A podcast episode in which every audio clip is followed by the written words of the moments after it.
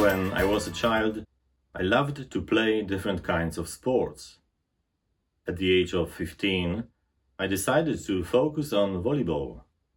I played in a professional sport club for a few years. I knew that I needed a lot of water and other liquids while exercising and playing. The assistant coach used to hand to us players plenty of water bottles, asking us to drink a lot. He knew that after a short time we would come back to him asking for more. In today's Gospel, Jesus said, Whoever drinks this water will get thirsty again. But anyone who drinks the water that I shall give will never be thirsty again.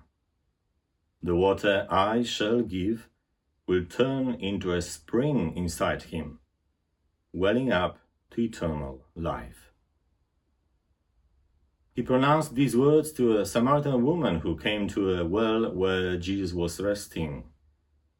He had asked her to give him some water, but at the end, he was the one who granted her water, a living water. Their dialogue is one of the most profound conversations in the New Testament. It was unheard of that a Jewish man could talk to a woman from Samaria, especially when she was unaccompanied by anyone and had a questionable reputation. Also, we need to remember that there was a long hostile relationship between Samaritans and Jewish people. One of the reasons was that the Samaritan community was not as orthodox in its belief as those who worshipped God in Jerusalem. During the encounter with the Lord, the woman experienced a real conversion of heart. As a result, she became his follower. Through this story, the Lord shows us that even non Jewish are welcome to take part in his plan of salvation. No one is excluded. He has the power to grant forgiveness to repentant sinners and even make them his disciples in about a month from now, churches around the world will be welcoming new members. Catechumens are being formed in small groups. Most of them used to be like the Samaritan woman. They too began their journey without any faith in Jesus.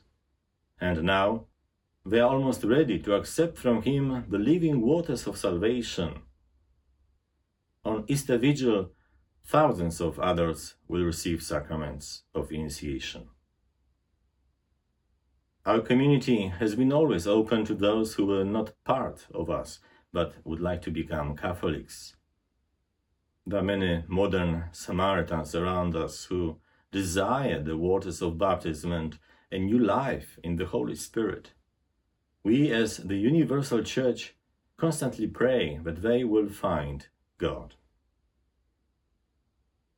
It is important to note that the woman from today's Gospel not only became Jesus' follower, but she shared her experience of the Messiah with those she met in her hometown called Sychar. St. John reported that many Samaritans of that town had believed in him on the strength of the woman's testimony.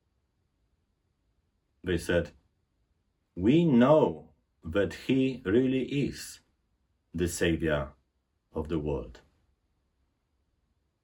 Brothers and sisters, we too are called to talk to others about our beautiful Christian faith. Christ wants us to share with enthusiasm his words from St. John's Gospel that appear in chapter 7. If any man is thirsty, let him come to me let the man come and drink who believes in me. As scripture says, from his breast shall flow fountains of living water. Each time when I read this text, I come back to my personal experience of God's love. Shortly before entering the seminary, a group of committed Catholics prayed over me asking for a new outpouring of the Holy Spirit in my life. During that prayer, something special happened. At that time, I couldn't explain it, but it was like a spring of water within me began to flow. A serene joy filled my heart. I have never experienced such a powerful presence of God's love flowing within me. After that prayer, I felt entirely changed. My desire to share God's love with others was so strong that I talked about it even with complete strangers on the streets of my hometown.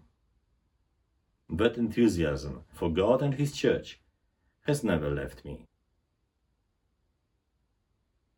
My dear friends, let us be aware that through our baptism and our relationship with Jesus, we ourselves are fountains of that living water. Let us not waste the gift we have received, but share it with others. Let us allow the Holy Spirit to work through us and within us every single day. He grants us wisdom about how to share our faith and defend it if there is a need. May the waters of the Holy Spirit freely flow from our hearts and minds and transform with love our families, co workers, neighbors, students, and the whole world.